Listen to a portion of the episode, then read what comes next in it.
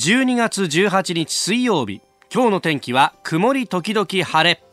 ニッポン放送飯田浩司の OK Cozy Up。おはようございます。ニッポン放送アナウンサーの飯田浩司ですおはようございます。ニッポン放送アナウンサーの新行市佳です。ニッポン放送飯田浩司の OK Cozy Up。この後8時まで生放送です。まあ今朝はいそいそと会社に行きましてでね、えー、みんなでですね、うん、オリンピックの、はい、おチケットのサイトを開けて、えー、やれどうだったこうだったっていうのをですね朝からずっとやっておりまして そうこうしてるうちに6時を過ぎたという感じですが、はい、あの早起きしてもう見たよっていう方が結構メールをくださいましてね、うん、えー、こちらはあ磯子区の高橋さん、えー、58歳の方。メールの通知はまだですけれども先ほどオリンピックチケットの抽,、えー、抽選結果ログインして確認しました。もし当たったら80万円分申し込んだんですがわ。かりますよ。私も68万円分申し込んでましたからね。桜散りましたと。あ私も同じですね。えー、でそれからこちらはですねえー、さすらいの管理職さん49歳横浜泉区の方、えー、オリンピック二次修正の結果私は人気の競技ばかりのエントリーだったんで今回もダメでしたというふうにいただいております。私も同じですよ。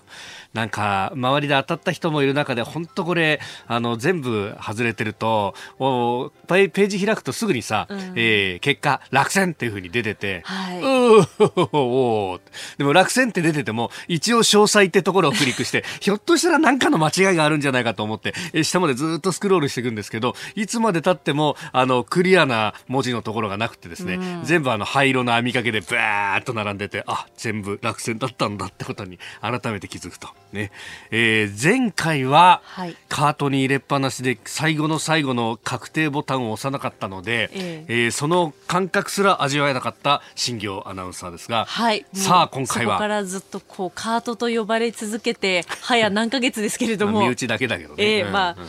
今回はどうだったカート。オリンピックのチケットを当たりました。おかげさまで、本当にありがとうございます。もう皆さんからもメールで今度は当たるといいねって ちゃんと申し込むんだよっていうふうに。今度はちゃんと確定ってところをしなさいよっていうね。結構根節丁寧にメールをいただいてましたが、ね、もうたくさんご心配おかけしましたけれども。よかったね。バスケットボールの女子の予選と女子のラグビーのチケットが当たりました。ラグビー当たった。よかったね。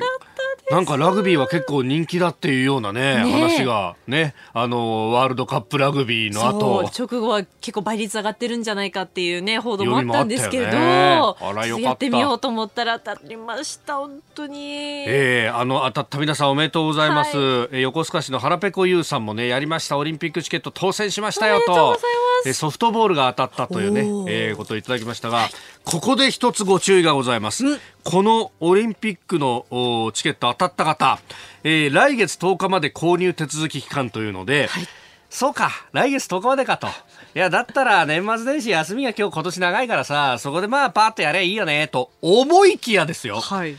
えー、これ共同通信のね、原稿が手元にあるんですが、えー、ただ、今月24日から来月6日にかけては購入手続きの受付を休止するということです。えー、えー？いやこれどういうことだった話なんだけど、えー、そうなんですあの今月24日から来月6日要するにですね正月休みは、えー、この オリンピックの組織委員会というかチケットサイトも正月休みを取るそうなんですよ。そういうことか。そう。いや、普通はありえないんですけどね。普通は、あの、チケットの会社がこんなにしかも長く正月休みを取るなんて私は聞いたことはないんですが、えー、何考えてんだって正直思うんですけど、うん、ただですね、今月24日から来月6日まで購入手続きの受付休止するというふうにもうすでにこれ発表されてますんで、でね、ということはですよ、はい、正月休みまるまるあのチケットの手続きができないんで、うん、これ休み明けの7日とか8日とかサイト混むかもしれないと。確かに。今のうちにやっといてください。もしチケット当たった方、はい、新業24日までだよ。そうですね。ちょっとあの浮かれ気分でこれを忘れないように、今度はこれを忘れないように。これ忘れたらこれまた大変だよね。そうですよね。しっかり入金します。なるべくあの今日もしましてカートを卒業できるように頑張ります。ええー、ということでぜひお気をつけいただければと思います。はい、あのオリンピックの情報などはねまた番組でも随時お伝えしてまいりますのでぜひお聞きください。さあ、最新ニュースをピックアップいたします。時刻6時8分です。スタジオに長官各社入ってまいりましたが、えー、後ほどこれ扱いますけれどもね、えー、記述式テスト、あの、大学入試センター試験に代わる共通テストを来年度、2020年度からあ導入予定だったもので、えー、国語と数学では記述式問題を出すというところも、まあ、目玉の改革の一つだったわけですが、えー、これについても昨日文部科学大臣が、えーえー、記述式欠陥認め撤回と、えー、とりあえず延期をするということを表明をしました。これについて朝日新聞はあ一面トップ。東京新聞も一面トップで伝えてますね、えー、後ほどこれについては今日のコメンテーター佐々木俊直さんと深めていこうと思っております。で、えー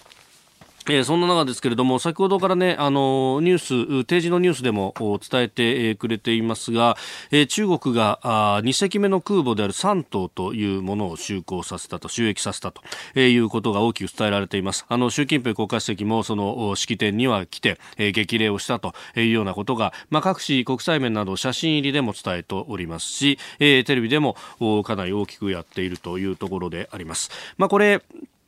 スキージャンプ式というふうに言いまして、あのー、まあ、飛行甲板というね、えー、まあ、あの、滑走路みたいなものが、えー、船の上についていて、で、その先の部分がこう、ちょっとこう、曲がっているというか、ぐっと上がっていると。で、えー、それをこう、利用しながら、えー、飛行機を飛ばしていくという形で、まあ、あの、アメリカなどの空母が使っている電磁式のカタパルトっていうようなやつ、まあ、後ろからビューンとこう、まあ、ある意味、こう、押すような形でですね、えー、射出して、えー、飛ばしていくというような形とは違うんで、まあ、あのあんまり大きな飛行機であるとか、あるいは、えー、燃料を満載しての形で、えー、戦闘機を飛ばすということができないというようなことも言われております。で、まあ、空母そのものは、えー、実はこれにはあの防御力がほとんどないということで、まあそうですよね。あの船の上の部分を飛行甲板として、まあ滑走路として使っちゃうんで、そうするとそこに、えー、ミサイルだとか大砲をつけることはできないということなので、まあこれ単独では全く守ることができないんで、周りにえー、いろいろとこう船を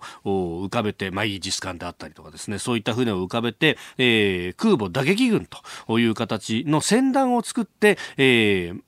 作戦行動をするということになります。で、そうすると、まあ、その船団を作るんで、空母一隻持つだけじゃダメで、ものすごくお金がかかるというのが一点と、で、えー、それらが統合した形で、えー、有機的に動かなきゃいけないんで、えー、それぞれが単独で動くのに比べると、よっぽど練習をしないとダメだということで、まあ、練習の時間も取らなきゃならないということが言われています。で、普通に考えると、えー、実際に作戦行動をしてる、打撃群1セットがあって、で、えー、それと並行して練習をしている訓練をしている空母打撃群のセットがあって、で、さらに、あの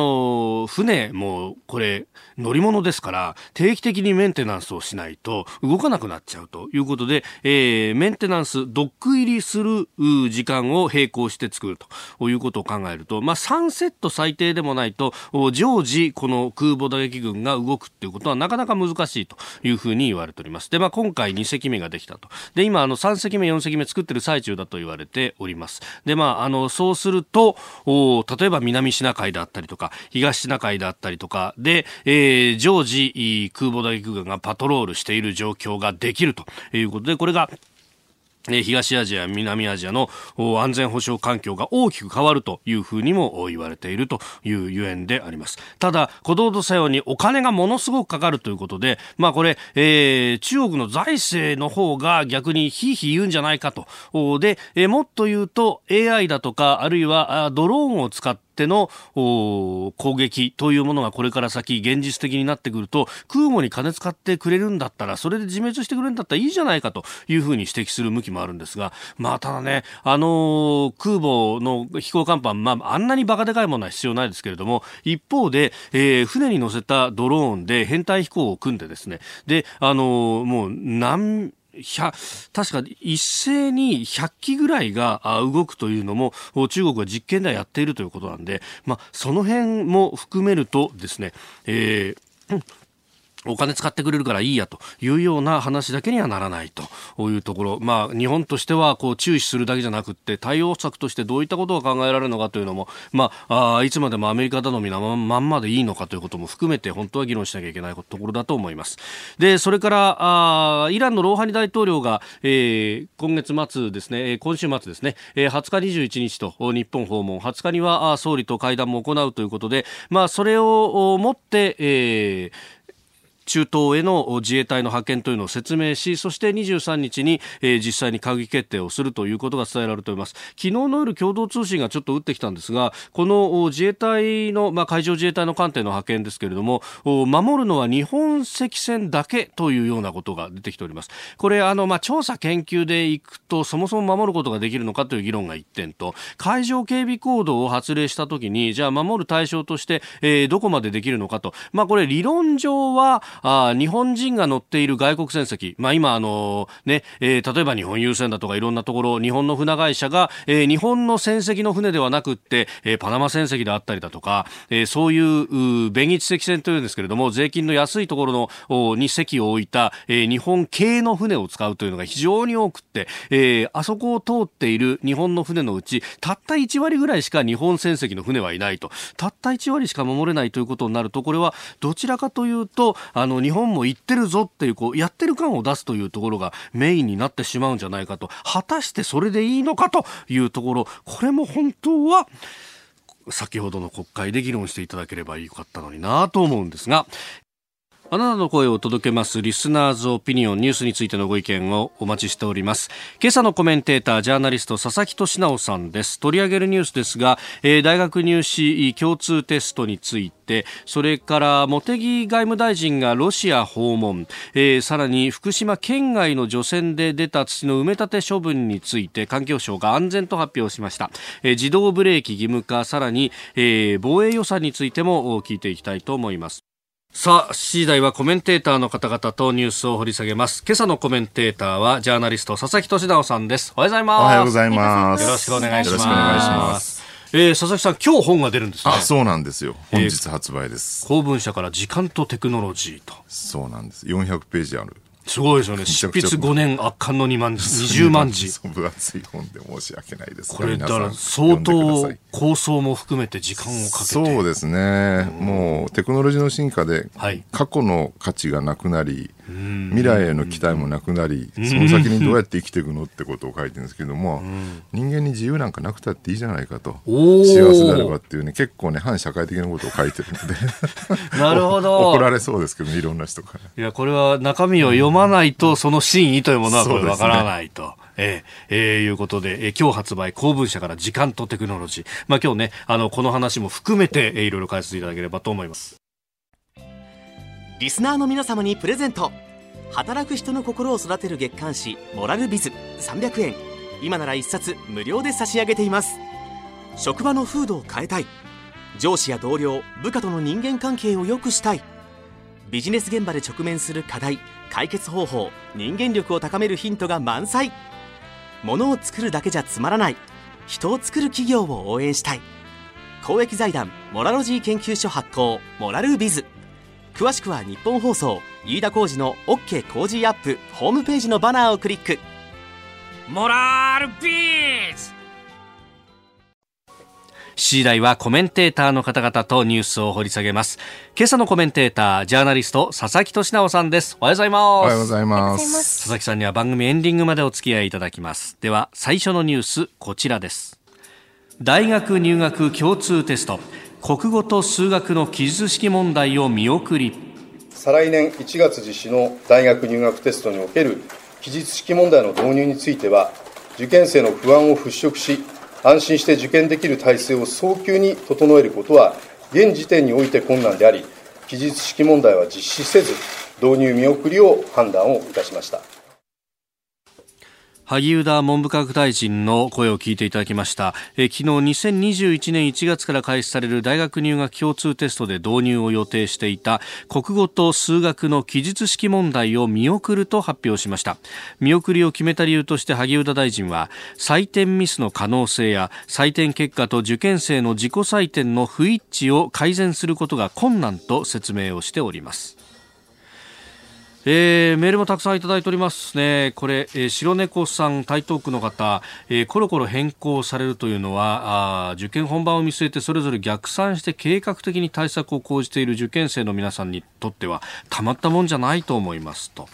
で、えー、一方で大阪のまさちんさんは、えー、入学時の学力に注力するだけではなくて大学に入ってから学力をつけてそれを確認することに注力すべきなんじゃないかと入ったら勝ちって状態が今の学力低下を招いているのではないかというような指摘もあります。えー、うん、そうしたどうまあ、記述式自体は別に悪いことでは、まあ、もちろん全然なくてですね、はい、やった方がいいんですけど、うん、結局50万人とかの答案を短期間で採点しなきゃいけないんで、結局民間業者に任せて、うん、で1万人ぐらい雇ってですね、はい、みんなでこう点数付けされる。でもその1万人っていう大学生のアルバイトだったり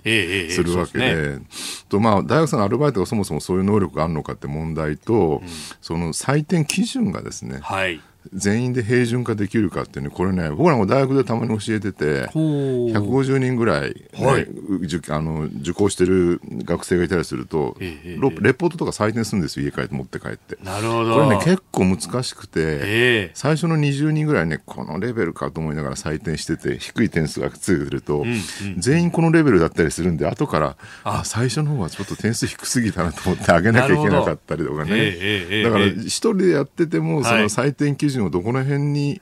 そのアベレージっていうか平均を持ってるかって結構悩むんですよね。これをじゃあ1万人の採点者がね、はい、同じレベルで採点するってやっぱり無理だよねっていう。だからこれはまあ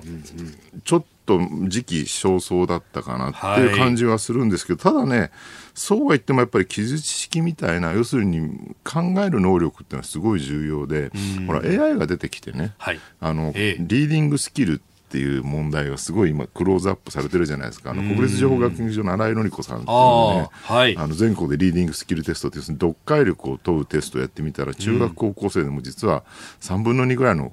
生徒はですね、あんまり読解力がなくて、日本は文字が読める識字率はもう99%ぐらいだと思うんだけど、実際にそれから意味を読み取ってるのは60%とか70%しかないっていうね、はい、で今後はその読み取り能力をやっぱ高めるっていうのはすごく重要なわけででそれをね測るっていうのはやっぱり必要だと思うんですよね。ただまあ記述式だから測れて、はい、マークシートだから測れないってことは全然ない、だってその新井紀子さんのリーディングスキルテストだって、別に記述式じゃない、そうですね、あれ、選択問題です、ね、そうそうです、括弧の中に入る言葉を次の4つから選びなさいとかだから、ああいうのでもできちゃうわけで、もう少しこれ、練り直してやり直した方がいいんじゃないかなと。あるいは記述式の問題あの回答だって、はい AI に採点させるって方法も十分あり得るんですよね。そうすると大体のこうこのぐらいっていうのが、そうなんです。AI が統一で判断するというか、うん、当然 AI は一つです、ね、あの全体を見と見渡して、えー、そこからアベレージを瞬時に抽出するっていうのは全然 AI ならできてしまうので、うん、っていうのはあるんですよね。ただまああともう一個重要なのはね正解はないんですよね記述式って、はい、小論文なんかそうなんですけど、えー、でそうするとその正解だモデルのモデルの回答模範回答から外れてるんだけどすごく面白い正解って回答ってあるわけですよね、はい、でその回答をどう評価するのかっていうのはこれはまた難しくてそれはね多分今の AI だと僕はできないじゃないかなっていうね。そうするとやっぱ最終的に人間が判断するしかないって話なんだけどそうすると50万人は無理だよねってまたこれで堂々巡りになってくるっていう、はい、なかなか難しい議論だと思います。だどっちにしろねこれまあ、今回のちょっとかなり拙速だったと思うんだけど、文部科学大臣とかですね、あと民間業者叩いてて済む話ではないので、もうちょっとこれね、真面目にみんなで大学の先生の方も含めて、真面目に考えた方がいいんじゃないかなとは思いますよ。結局、まあ、試験がこれ入り口にはなってますけど、うん、高校でどう教育していくかとかそういう話ですね。そうなんですよね、うん、高校、うん、えー、まあ、そういう問題だと思います、はい、はい、おはようニュースネットワーク取り上げるニュースはこちらです。茂木外務大臣がロシアを訪問ラブロフ外相と会談へ。茂木外務大臣は昨日ラブロフ外務大臣との会談のためロシアを訪問しました。茂木大臣が本格的な平和条約締結交渉に臨むのは今回が初めてです。北方四島での共同経済活動について話し合うほか次回の首脳会談の日程調整も行う予定です。昨日から21日まで、えー、今週いっぱいロシアをモスクワ訪問ということで明日19日にラブロフ外相とは会談の予定となっております。これね、はい、タイミングを逸したなっていうタイミングを逸した。北方四島あの結局一気に話進んだ時期あったじゃないですか、はい、安倍さんとプーチンの間でね、えー、あれって、要するにクリミア問題、ウクライナ問題の後ですね、ロシアがものすごい経済制裁を受けて、孤立してた時期だったんですよね。で孤立してる状況に、まあ、ある意味、つけ入るような感じで、はい、経済協力もしますよ、だから仲良くしましょうって日本が持ちかけて、それに乗っかってきてうまくいきそうだったよねっていう感じで、ところがあの時期と現状、全くロシアの置かれている状況が変わってきている。うん、あれ3年ぐらい前ですか。3年ぐらい前ですよね。あの、山口と長門で会談を行った時ですね。で現状、まず中ロがすはい、すごく接近してきてですね、パイプライン引いたりとか、まあ、経済協力も進んでるよねと、はい、あと EU がですね、ロシアに対してかなり軟化してきていて、はい、まあ、そのクリミア問題で対立してたのはですね、えー、もう要するに EU そのものが求心力が失いつつあって、まあ、イギリスも、ね、ついに離脱に踏み切る感じですし、でもうロシアと仲良くするしかないなっていうんで、まあ、例えばマクロン大統領がですね、はい、プーチンと仲良く話したりみたいなね、えー、ことが起きてきてるわけですよ。であとまあ中東シリアとかトルコあたりにもかなりロシアは共闘法を作りですね、はい、だんだんだんだんなんかなんだろう、中ロ、うんうんうん、あの陸の国、大陸の国連合がですね、はい、えー、国際情勢の中で力を増してきていてで、ロシアはちょっとここら辺ですね、孤立から脱却して一安心している状況だよねと、はい、でそうなるとね、なんか日本と、うん、その北方四島返還交渉する理由があんまりなくなってきてるっていうのは多分あると思うんですよね。だって経済的に見ても中国と仲良くした方が当然ね、今後のことも考えればすごくメリット大きいわけですから、わざわざ日本とそこまでやる必要があるかっていうと、まあ、なくはないんだけど、はい、中中国と日本とどちらの方が、えー、優先順位高いかって明らかに中国だよねっていう話になってくるんじゃないかなっていう。だからね残念ながらこの交渉は相当僕はまだ今後時間がかかるだろうし、結構厄介でなん難題だなって感じはしますね。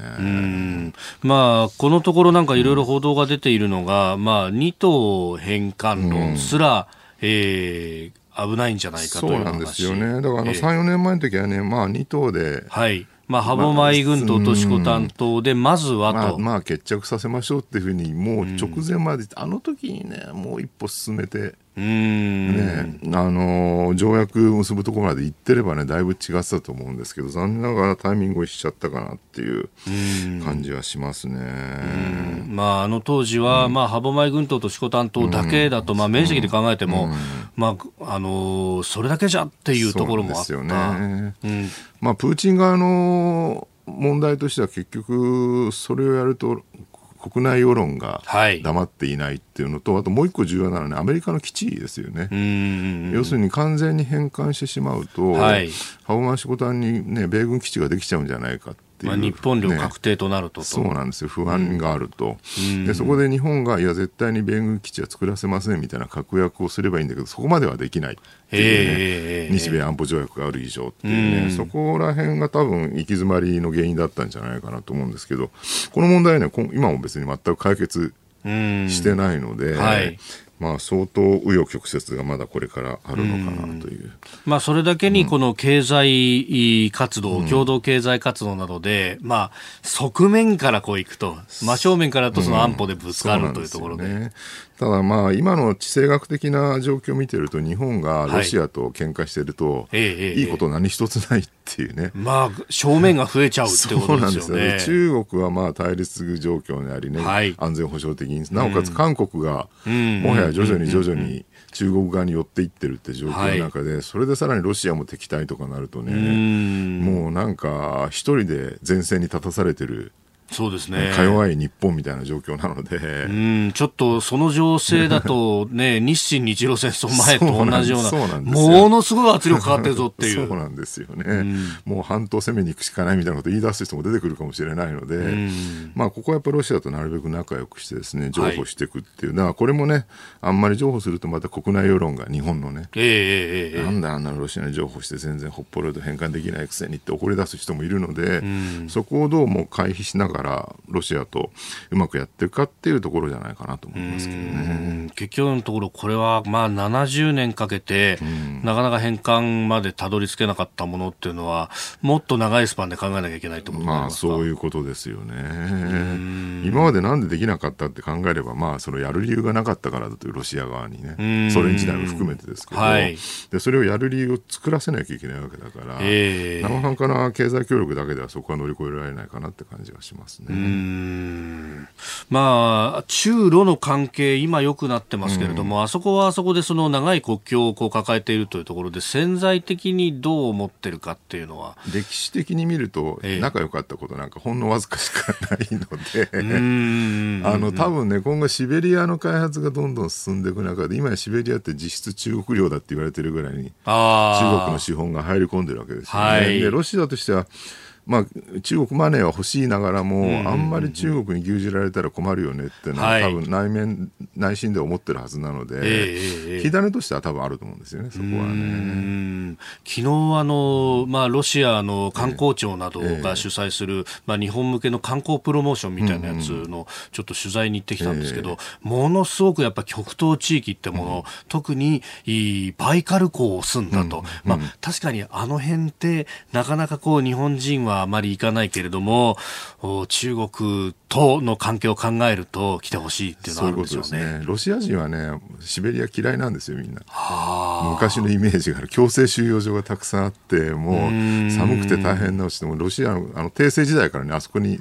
政治犯を全員送り込ま流されるというようなイメージスターリンになってもそうだったわけで、はいうん、そこで空いてるところを狙って中国人が入り込んできてるっていうね。まあ、日本人としてはあの辺遊びに行くには良さそうですけどね。飛行機だとまあ2時間、3時間ぐらいですよね。ウラジオとかもすぐそこですからね。2時間ですからね。ねうんまあ、その辺に何か付け入る隙がもしあればというところですか。そうですね。うんえー、続いて2つ目、えー、こちらのニュースです。福島県外で除染で出た土の埋め立て処分、えー、環境省が安全と発表ということでこれはあの、まあ、福島以外で、えー、除染で出た土の処分、えー、茨城の東海村と栃木の那須町で、えー、実施していた埋め立ての実証試験の結果が出たというところです。これも大半安全なんですよね、すでに、うんうんうん、もはや9年、10年経つ中でね、はいえ。ー、ただ、こういうニュースについてね、必ずメディアはまるで人事のように、風評被害が心配だとか、なかなか困難な問題とか言ってんだけど、はい、風評被害作って困難にしてるのはお前らだよっていうね、うん、ここの問題がね、感化されてるっていう、はい、結局、あのー、例のトリチウム処理水のね、えーはい、あの原発にたまたまってるあの水の放出の問題もそうで、うんはい、結局あれって海洋放出しますっていうのを漁協とかに投げちゃってるわけなんですよね、現状、うんうん、でも漁協は判断できないです、だって、えー、OK って言った瞬間に、はい、魚の被害起きて、魚売れなくなるの分かってて、それを自分たちに判断させるなっていうね。はいだからそれは国が判断すればいいんだけど、それをやろうとすると、今度メディアがね、はい、大丈夫なのかみたいなことを言い出すっていうね、えー、だからこの前もほら、台風で、フリコンバッグが流されたりとかしたじゃないですか、はい、であれでも別に線量全く上がらなくて大した問題じゃなかったんだけど、もうまるでね、大量の放射能汚染が起きたかのようなね、ね報道を新聞社がやったりするわけで。結局流出したっていうのはうわーっと流すんだけど、うん、その後数字をこう測ってみると、いや、問題ありませんでしたっていう、うん、そこは報道しないんで、ね、危ないって思っちゃう方ばっかりが先立つと。で今やね復興もだんだん進んでいて、うん、まあ、あの帰還困難区域もすごく小さくなってるし、はい、ね、与野森駅まで常磐線も、そうですね、ね、開通して話なんだけど来年はお花見できるかもしれないっていまだになんかねフリコンバッグが大量に積んである映像とかをね、はい、すぐ流したがるっていうね、うん、だから風評被害作ってるのはメディアであるって自覚は多分持ってもらわないとこの問題解決しないし、はい、まるで一言のようにね、はい。えー、除染と土埋め立て処分どうしますかみたいなね、うん、えー、なん何々が問われますみたいなこと言ってるだけでは、はい、いつまでたって問題解決しないってことだと思いますよ。うん、まあ、これ、科学的には安全であるという発表をしました、うん、で結局その、その後の安心の部分をこ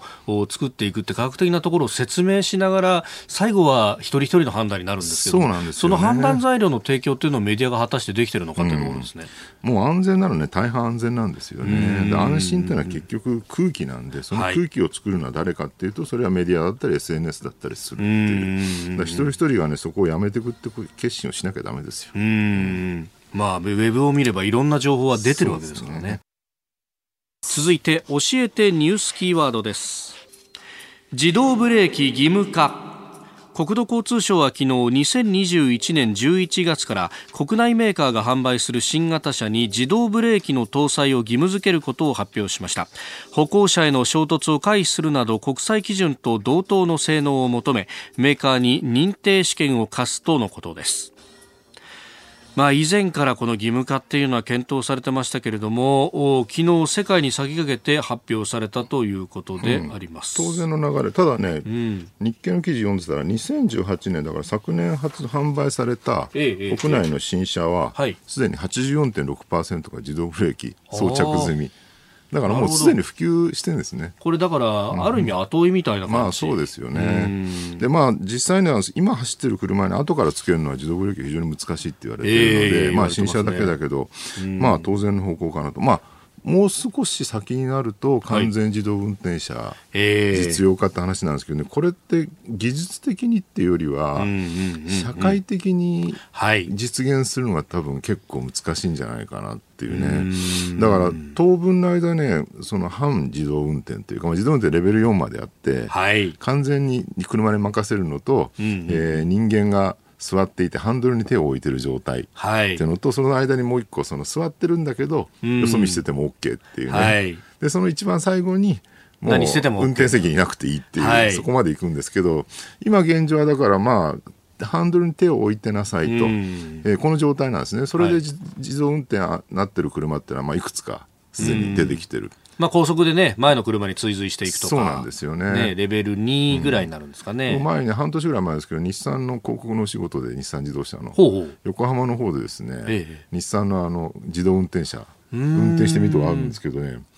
いや、なんか怖いです、まだ。あ自分が慣れてないから。あ車自体は安全で、ええあまあ、要するに高速乗ってね、入って、はい、あの合流してから自動運転のボタンを押すんですけど、そうするとね、勝手にこう車線変更したりとかなるほど、なるほど。るんだけど、もう、任しときゃいいんだけど気持ちがついていかないあついなんかバックミラー見たりとか。大丈夫かって目視しちゃうみたいな。え大丈夫大丈夫ってハンドルこうブルブル触れながら触ったりとかですね。そういう感じなわけですよ。だこれまあだから運転する側もそうだし多分歩行者の側も、はい、なかなかね完全自動運転って怖いよねっていう。特に今の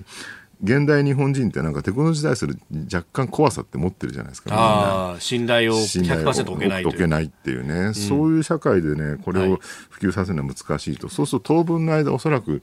下手すると10年とか20年とかね、えー、結構長い期間にわたって半自動運転というかレベル23ぐらいまでの自動運転がずっと続くって状況になると思えばこういうその自動ブレーキとかですね、はい、いろんな安全策をどんどんどんどん増やしていって徐々に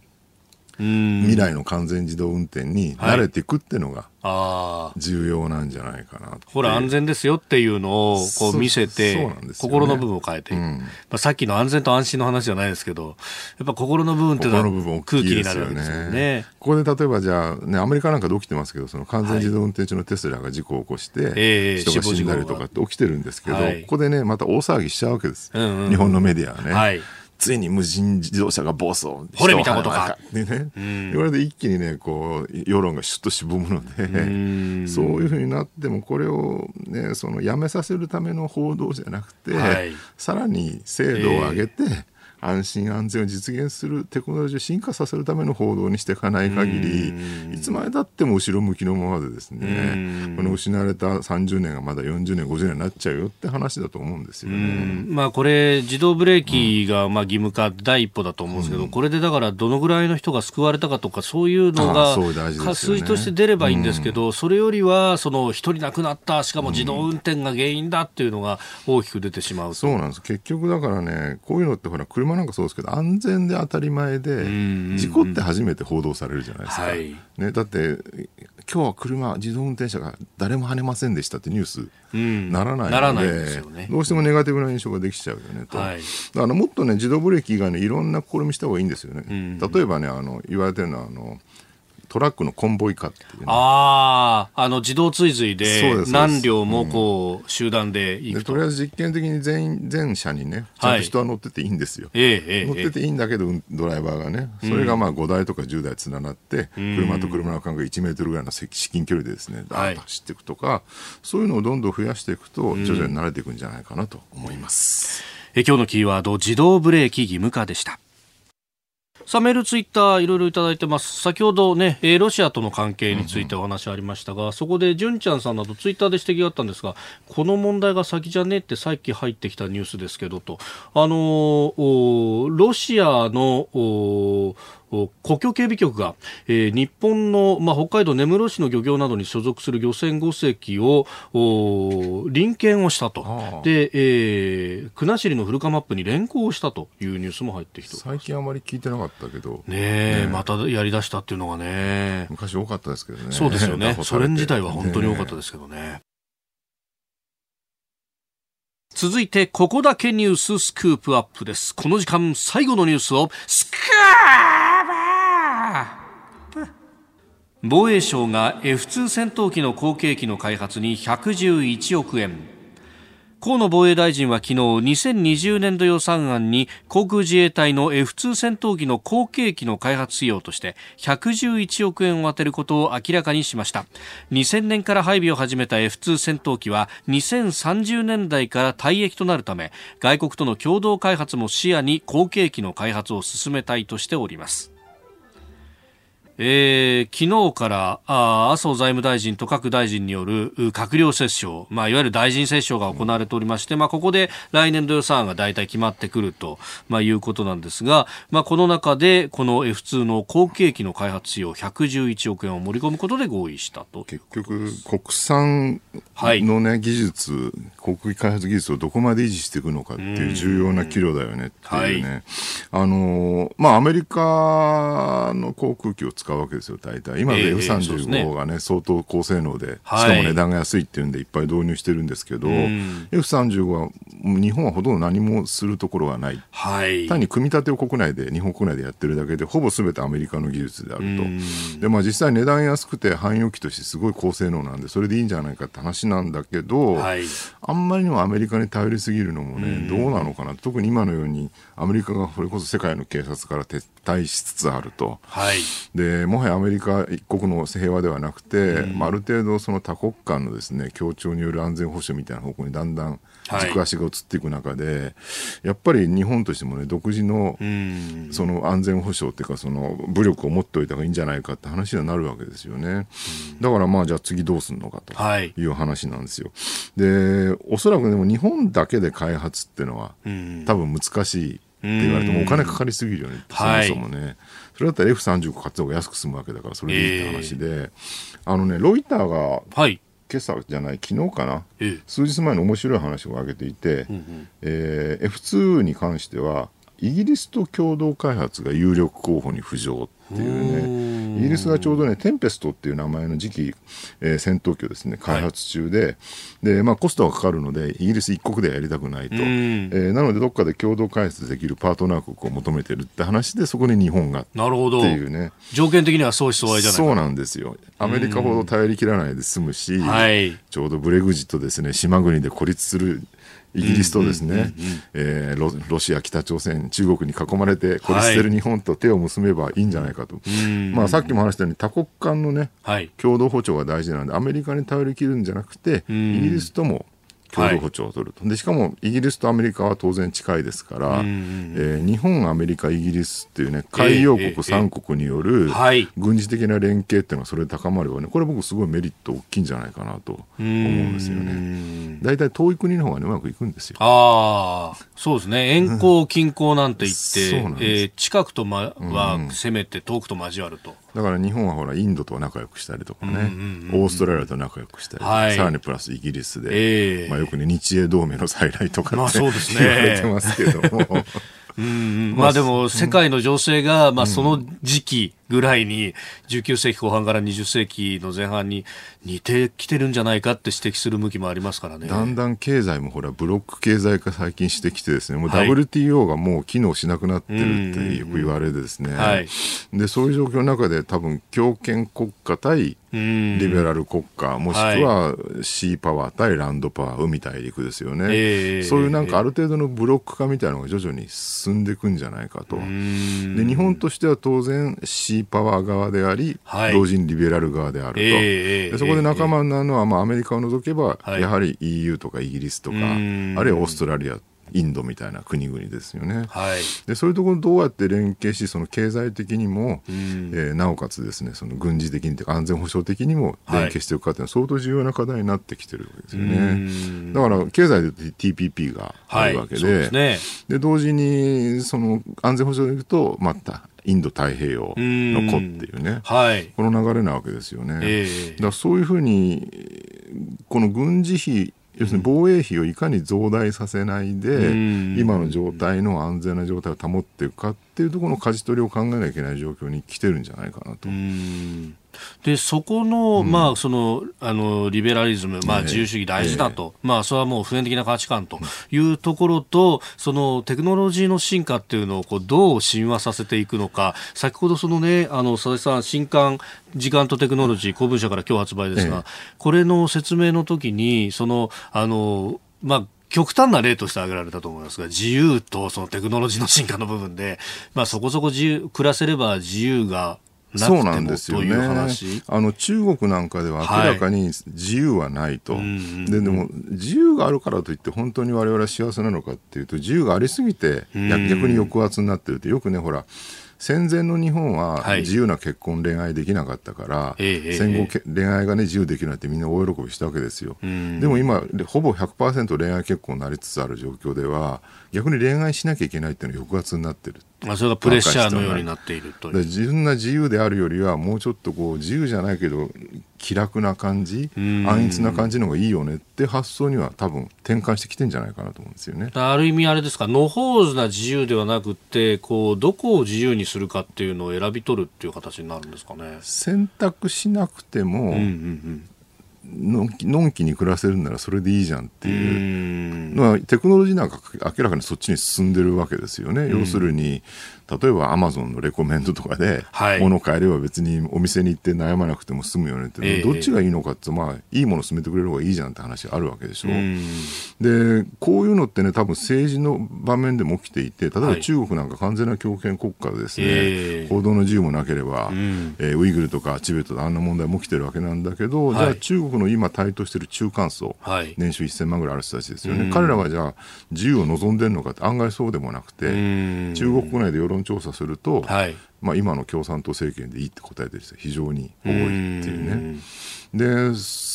結局のところなんだろう儒教的な感じ、えー、儒教ってのは要するにその家境通過したですね。優秀な官僚がいて、はい、その人たちは民主的じゃないんだけど、えー、まあ民を平和に収めるんであれば、多少私服はしても構わないみたいなね、まあ、そういうその権威に対する信頼度みたいなのがベースになっているのは儒教国家なわけですよね。で中国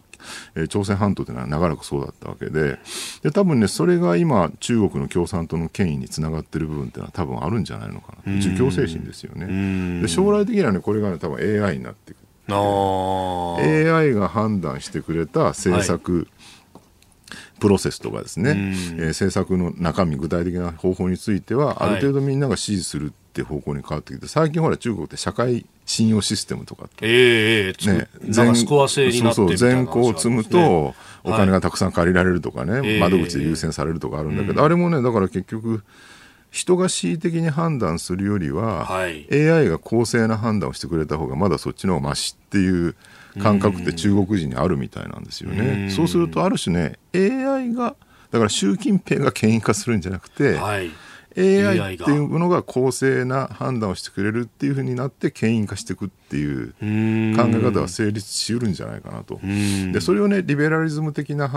観点から見ると、はい、とんでもないそんなものはコンピューターに人が支配されて、えー、人間の自由がなくなると、えー、基本的人権の侵害だって話になって怒られるんですけど一方でそのリベラリズムって枠を外してもう一回人間にとってね、えー、楽しく暮らせるね、幸せって何なのかって考えると公正さを AI に委ねるってこともあり得るのかなっていう、ね、そこはね難しいですよ。判断としては。ただ明らかに我々にとって今の21世紀は自由でありすぎるがゆえに、はい、あ苦しみというか。自己責任論が出てきてしまう。今って、ね、どこに働くの何するのも自分の自由であると、はい、それで失敗して、ね、例えば就職できなかった非正規雇用ですと、それもお前の責任じゃって言われちゃうわけです、ね、えー、えー、それだったら、ね、自由なんかなくてもいいから社員の一位を与えてくれって思う人も当然出てくるわけですよ、ね、それに対して我々リベラリズム、ね、普遍的な自由の意味がそこにあるんだっていうふうに言えるかどうかっていう。うん